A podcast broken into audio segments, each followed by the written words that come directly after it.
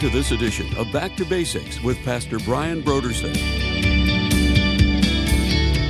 How many people are there that you would have thought would have been wiped out a long time ago because of their wickedness? But God continues to patiently endure with them. He continues to, to suffer long. And as Peter tells us, the long suffering of God is salvation. God is not willing that any should perish, but that all should come to repentance.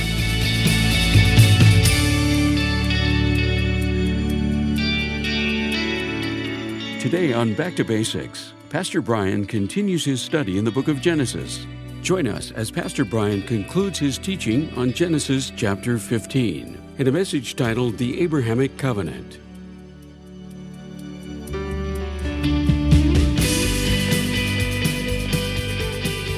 Now, here's Pastor Brian. And so Abram does as he's instructed to do. And so he divides the animals and he places them opposite one another at a distance. And there would be a path between the animals. And the way the covenant was ratified was those parties of the covenant would they would pass through on that path between the separated parts of the animals they would pass through together and as they passed through that was essentially the signing of the contract. So that's what abram no doubt thought was going to happen. Verse 11 and when the vultures came down on the carcasses abram drove them away. Now, when the sun was going down, a deep sleep fell upon Abram, and behold, horror and great darkness fell upon him. Then the Lord said, Know certainly that your descendants will be strangers in a land that is not theirs, and will serve them, and they will afflict them 400 years. And also the nation whom they serve, I will judge. Afterward, they shall come out with great possessions. Now, as for you, you shall go to your fathers in peace. You shall be buried at a good old age. But in the fourth generation, they shall return here, for the iniquity of the Amorites is not yet complete. So here's Abram. He's prepared for the establishing of the covenant, as God said. But as he's there waiting, the whole day passes and the Lord does not appear to him. But in the evening, the Lord finally does appear to him. But notice it says that it says that horror and great darkness fell upon him. So here Abram has this experience, and some commentators believe that he's being allowed to experience a little bit of what his descendants will experience when they go into the captivity that the Lord then tells them about. And of course, God is speaking prophetically of uh, the sojourning of Israel in Egypt and of the ultimate deliverance of the people from Egypt. And, you know, it's an interesting side note to think that in all of this, you see that even the, the sojourn in Egypt was part of God's plan for Israel. It was God who led ultimately Israel to Egypt and for the nation to develop and multiply. It all happened in Egypt. God led them there. Now, you know, that's a little bit, again, that's a, something that's a little bit difficult for us because we know in Egypt the Israelites had extreme difficulty. And does that mean that God will at times lead us into difficult circumstances? Yes, it does. God will lead us at times into difficult circumstances because it's in those circumstances that He's going to do something deep and something profound and something eternal in our lives. It's just a, a side note, but God, of course, is letting Abram know about where things are headed in the future. But notice verse 16. This is a very interesting verse here. And very relevant for us today, believe it or not. But in the fourth generation, they shall return here. Your descendants shall return to this land, for the iniquity of the Amorites is not yet complete or full. Now, so often we hear, especially when anybody's, you know, maybe read the Old Testament or they've heard some of the stories of the Old Testament, some of the judgments that God brought upon the various nations, Joshua and the children of Israel coming into Canaan and destroying the Canaanites and so forth. And, you know, many would frown upon that. Many would, would condemn the Bible for that. And many would accuse God of being unfair. You know, how could a God of love wipe out people like the Old Testament said he did? But this is an interesting little thing to note here. The Amorites, the Canaanites, all of those inhabitants of the land were wicked in the days of Abraham. But God would give them 400 more years and 400 years worth of opportunity to repent. But in the end, they never would and they would be judged. But you see the patience of God. God doesn't unfairly go in and just obliterate a culture. 400 years. That is a long, long, long, long time. God is going to give them 400 years. It's like we read about in the case of the flood. You remember the condition of the world before the flood, all of the wickedness there, and yet God gave them 120 years. Noah built that ark for approximately 120 years. And during that time, there was opportunity for anyone who would have wanted to to repent, to turn to the Lord, and ultimately to be saved and delivered through the ark. But as we know the story, nobody was. And so, likewise, after 400 years of patiently enduring with the wickedness of the Amorites, God did finally judge them when Joshua went into the land. But never forget, there was that grace period, if you will. There was that 400 year period where God was giving them opportunity after opportunity after opportunity to get things right. And that's the way God still works, isn't it? I mean, how many people are there that you would have thought would have been wiped out a long time ago because of their wickedness? But God continues to patiently endure with them. He continues to, to suffer long. And as Peter tells us, the long suffering of God is salvation. God is not willing that any should perish, but that all should come to repentance.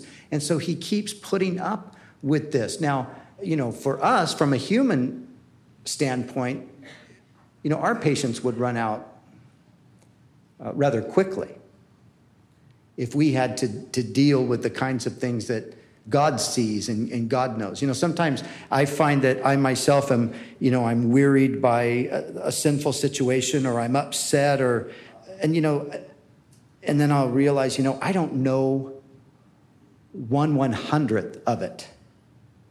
I only know the little bits that I can see, but God knows the whole thing. God knows it all. He sees it all. He hears it all. He tests the hearts. He knows the thoughts of every person.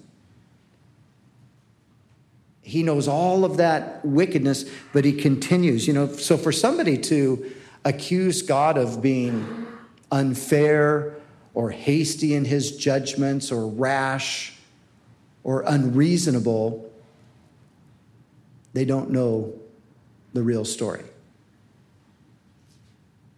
So in the fourth generation, they shall return, for the iniquity of the Amorites is not yet complete. And now, verse 17, this is, this is where it gets really astounding.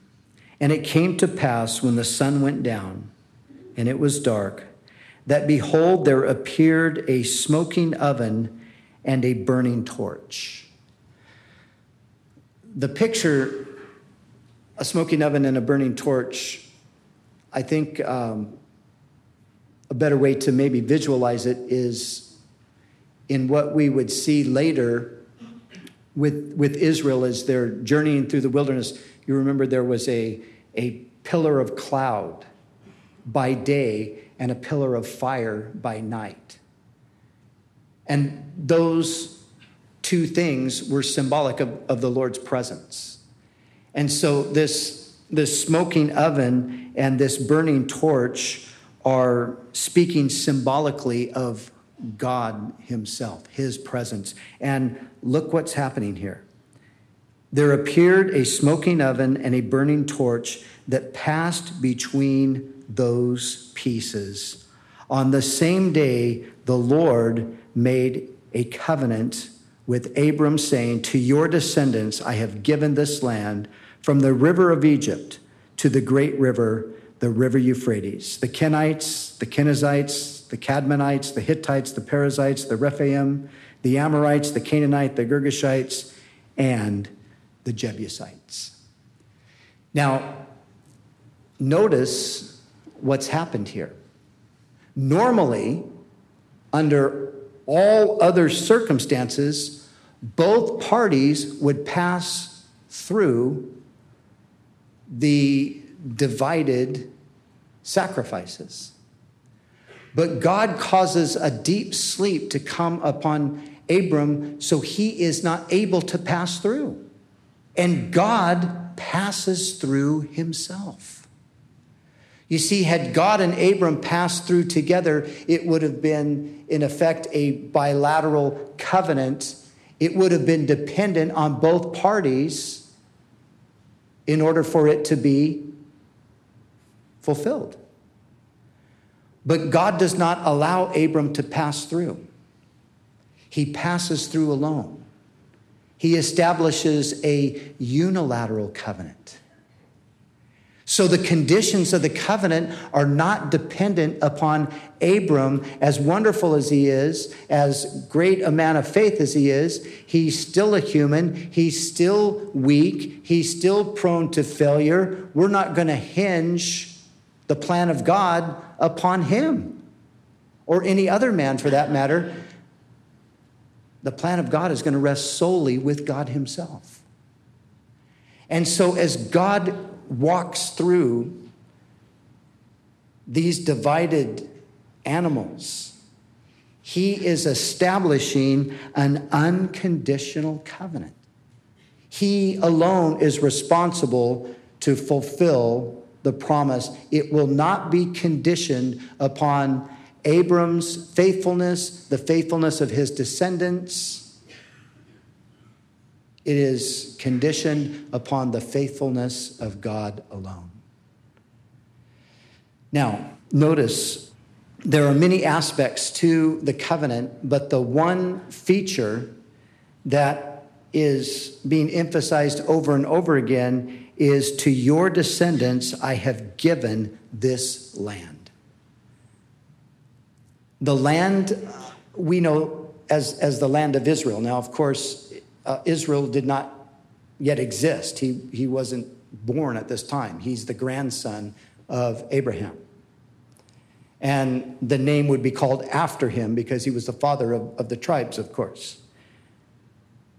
But that land that was known as Canaan when Abram entered it, that land that became known as Israel when Joshua conquered it, that land has been given by God Himself to Abraham, Isaac, and Jacob and their physical descendants. And the covenant is not dependent on their faithfulness. When we think of the natural descendants of Abraham, Isaac, and Jacob, of course, we're talking about the Jewish people. And we're talking about a people who have been, this isn't an opinion, this is a fact based on scripture, historically unfaithful to God. Historically unfaithful to God throughout their covenant relationship with Him through uh, Moses, and historically unfaithful to Him by their rejection of His Son, the Messiah, Jesus. But that has not disqualified them from ultimately inheriting the land because you see, the covenant wasn't based on their faithfulness, it was based upon the faithfulness of God. And so that land will be ultimately given to the children of Israel to be their residence forever. One of the main features of the Abrahamic covenant, the unconditional covenant, is that the land would be given to the descendants of Abraham. And interestingly, of course, descendants is plural, but interestingly, the word that's translated descendants is simply the word seed, singular. And the context discer- determines whether it's seeds, descendants, or seed singularly. It's interesting to me that when everything finally comes, the final pronouncement of, of the covenant to Abraham comes in chapter 22 after the offering up of, of Isaac. That's when the final pronouncement comes to Abraham of, of this particular covenant that God has been repeating to him over and over again. But when God pronounces it in the 22nd chapter, he says, and to your seed, singular, I will give this land. Now, if you turn over to the book of Galatians, the third chapter, the 16th verse, Paul says something amazing there. He says, To Abraham and his seed, singular, the promises were made. And he says, He does not say seeds as of many, but he says seed as of one. And Paul goes on to tell us that the seed is none other than Jesus Christ. And this is kind of my personal take on it, but for what it's worth, I'll share it with you. God gave the land of Israel to Abraham and his seed. His seed, singular, Jesus Christ. The land of Israel belongs to Jesus Christ. And it's through him that Israel will ultimately inherit that land. You see, the problem in Israel today is that they are trying to inherit the land and reject the landowner, the Messiah. And that's why we have this constant conflict that will continue on endlessly until the day that they say, Blessed is he who comes in the name of the Lord. And on that day, and during that time, the Lord, Jesus Christ, the Messiah, he will restore the land to the descendants of Abraham to the Jewish people. Now, in closing, we have entered into a covenant as well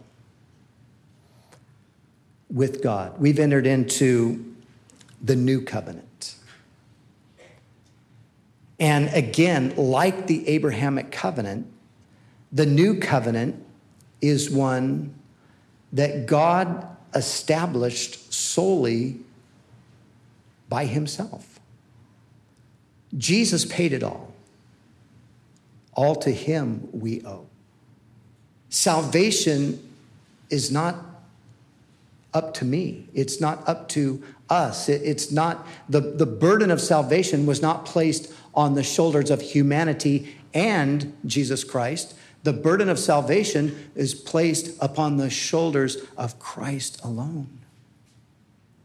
And He is the one who has secured our salvation for us. And so we, like Abraham, we have entered into this covenant where God has done for us all that needed to be done, and we have become the heirs of God.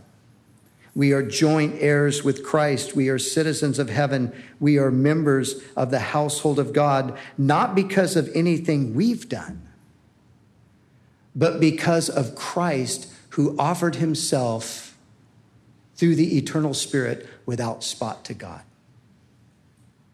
So, like Abram, we are in that same type of a situation. And interestingly, when Paul is arguing in the New Testament against, particularly against the Judaizers who were trying to impose the Mosaic system upon the Gentile believers, what Paul is essentially showing in his argumentation through Romans and Galatians is that the relationship we have as Gentile believers with God is the same relationship that Abraham had with God. And so, just as Abraham believed God and it was accounted to him for righteousness, so that is the case with us. God has done all that needed to be done. What do we do? We do just what Abraham did. We believe God. It's as simple as that. I believe God for my salvation. I believe that Jesus paid it all. I believe that he did everything that needs to be done, and I just rest in what he did, and I'm secure in that as I rest in him. That's the good news. And as we'll see as we go on in studying the life of this man, Abraham, as he comes into this covenant now, it doesn't you know, turn him into a perfect person. He's still going to have some struggles. He's still going to have these moments where he's, you know, not doing things exactly right. In, in the next chapter, we're going to see he's going to put forth a strong effort to, to help God out. Now, he, he knows what God's going to do, but he's going to try to maybe help a little bit. But we're going to see from this point on a man who's now resting in the finished work, so to speak the covenant that God has made, like we can rest in the finished work of Christ. Just knowing that He established the covenant, that the burden was entirely upon His shoulders, and all that was needed to secure our salvation, He accomplished it. As He said in His final words on the cross, it is finished. It's complete, it's paid in full, nothing left.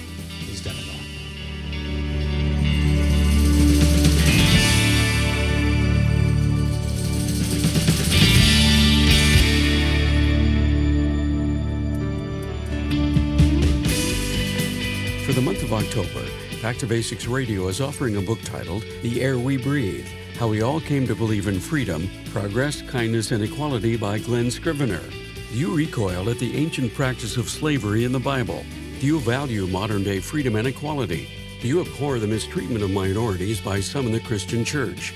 If you answered yes to just one of these questions, or even all of them, then chances are you have unknowingly inherited the biblical notions of redemption, freedom, equality, and compassion. In his book, The Air We Breathe, Glen Scrivener argues that Christianity has been infused into Western culture so thoroughly that its values are simply taken for granted and their Christian origins have gone unnoticed. No matter what you believe regarding the existence of God, this book will help you understand some of the values you cherish most. The book The Air We Breathe How We All Came to Believe in Freedom, Kindness, Progress, and Equality by Glen Scrivener is our gift to say thank you for your donation to Back to Basics. So we encourage you to call us right now at 1 800 733 6443 or visit us online at backtobasicsradio.com. We'd also like to remind you that all of our other resources are waiting for you at backtobasicsradio.com or by calling our request line at 1 800 733 6443. That's 1 800 733 6443. Our desire is to encourage you in your daily walk with God. We'll continue tomorrow with more valuable insights from Pastor Brian as we study together in the book of Genesis.